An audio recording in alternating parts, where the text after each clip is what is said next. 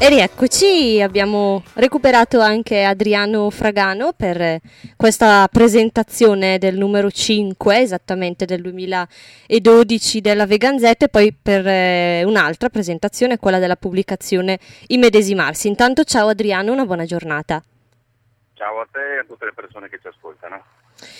Allora, su questo numero si vede la collaborazione di due filosofi antispecisti che peraltro sentiamo spesso anche all'interno della nostra trasmissione di rilievo, come Massimo Filippi e Leonardo Caffo. Vuoi parlarci un po' di questa collaborazione? Sì, in realtà Filippi è, oltre ad essere un amico, è un collaboratore di vecchia data della Veganzetta, e Leonardo Caffo è cominciato da poco a collaborare con noi. Il giornale è aperto a tutti, nel senso che ci sono più voci di esperienze e di cultura diversa che danno il loro contributo. Per quanto riguarda Filippi, sostanzialmente per le nuove pubblicazioni, ad esempio recensioni di libri o di testi o quant'altro che sia inerente all'antispecismo.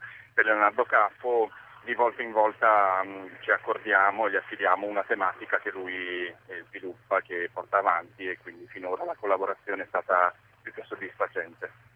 Ecco, in questo numero poi ci sono anche dei live report, uno sulla Sagra del Seitan che si tiene ogni anno in Toscana, e invece venendo poi qui in Lombardia sul Veganchio. Sì, esatto. La Veganzetta, anche se ha una cadenza quadrimestrale, quindi non permette al giornale di essere, diciamo così, aggiornato in tempo reale su ciò che accade sul territorio, però riporta sempre delle occasioni, degli incontri a carattere nazionale che ormai sono storici, ecco, possiamo dirlo, come la Sagra del Seitan e il Veganchio a Milano, quindi noi partecipiamo sia fisicamente sia per quanto riguarda la pubblicità più che volentieri a questi eventi che per noi sono molto importanti. Ecco, c'è un articolo, a dir la verità, che mi ha colpito particolarmente, più che altro per il titolo, ossia Trappole per vegani, mi pare fosse il titolo. Ce ne vuoi parlare un attimo di questo articolo? Beh, in realtà la questione è un po' complicata, nel senso che l'articolo è un punto di vista, dell'autore, però in realtà il problema è molto più ampio e si parla di comunicazione, cioè di come è percepito il mondo animalista, vegano, antispecista sui mass media, e di come i mass media influenzano questo mondo, e quindi non c'è esattamente una reciprocità. Il problema è quello annoso, cioè parlare con i media, non parlare con i media. Si parla di media a carattere nazionale, ovviamente determinati tipi di media che hanno una diffusione molto ampia, e quindi c'è sempre questa problematica che ci fa un po' titubare, nel senso che non parlare significa relegare l'antispecismo, la lotta antispecista in un angolino e fare in modo che siano gli altri, che non sono del settore, che non conoscono bene la questione, che ne parlino. E invece molto spesso, se si decide di parlare, è probabile, come ad esempio è successo nei casi riportati di questo articolo, che il tutto venga travisato, venga manipolato dai mass media veicolando dei messaggi che non sono esattamente quello che noi vorremmo fare. Come Veganzetta ci occupiamo molto di queste questioni legate alla comunicazione, anche perché la Veganzetta è il giornale di campagna per gli animali, che nasce proprio come progetto per una comunicazione squisitamente controcorrente, e quindi sono tematiche per noi molto importanti. L'articolo è abbastanza provocatorio, però è anche nel nostro stile, nel senso che noi cerchiamo sempre di stimolare un dibattito, e quindi cerchiamo, oltre a delle collaborazioni, come ne abbiamo parlato prima, anche un riscontro da parte dei lettori e delle lettrici. Ecco, andiamo ora a parlare della pubblicazione Immedesimarsi, che è apparsa sul numero di settembre di Rockerilla. Sì. Immedesimarsi è l'ultima pubblicità in ordine di tempo che ha prodotto e realizzato campagne per gli animali, e questa pubblicità è in questo caso dedicata agli animali d'allevamento, alle femmine di animali d'allevamento destinate alla riproduzione.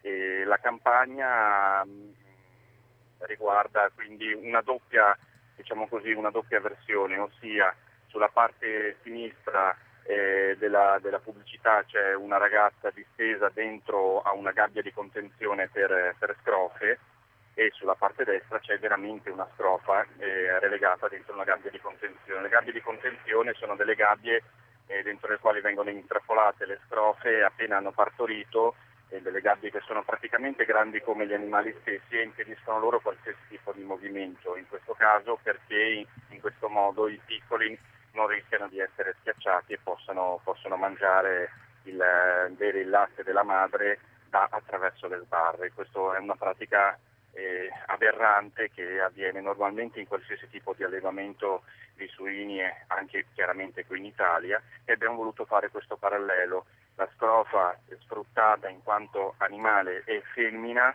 e un immedesimarsi di una femmina umana che volontariamente si sottopone a questa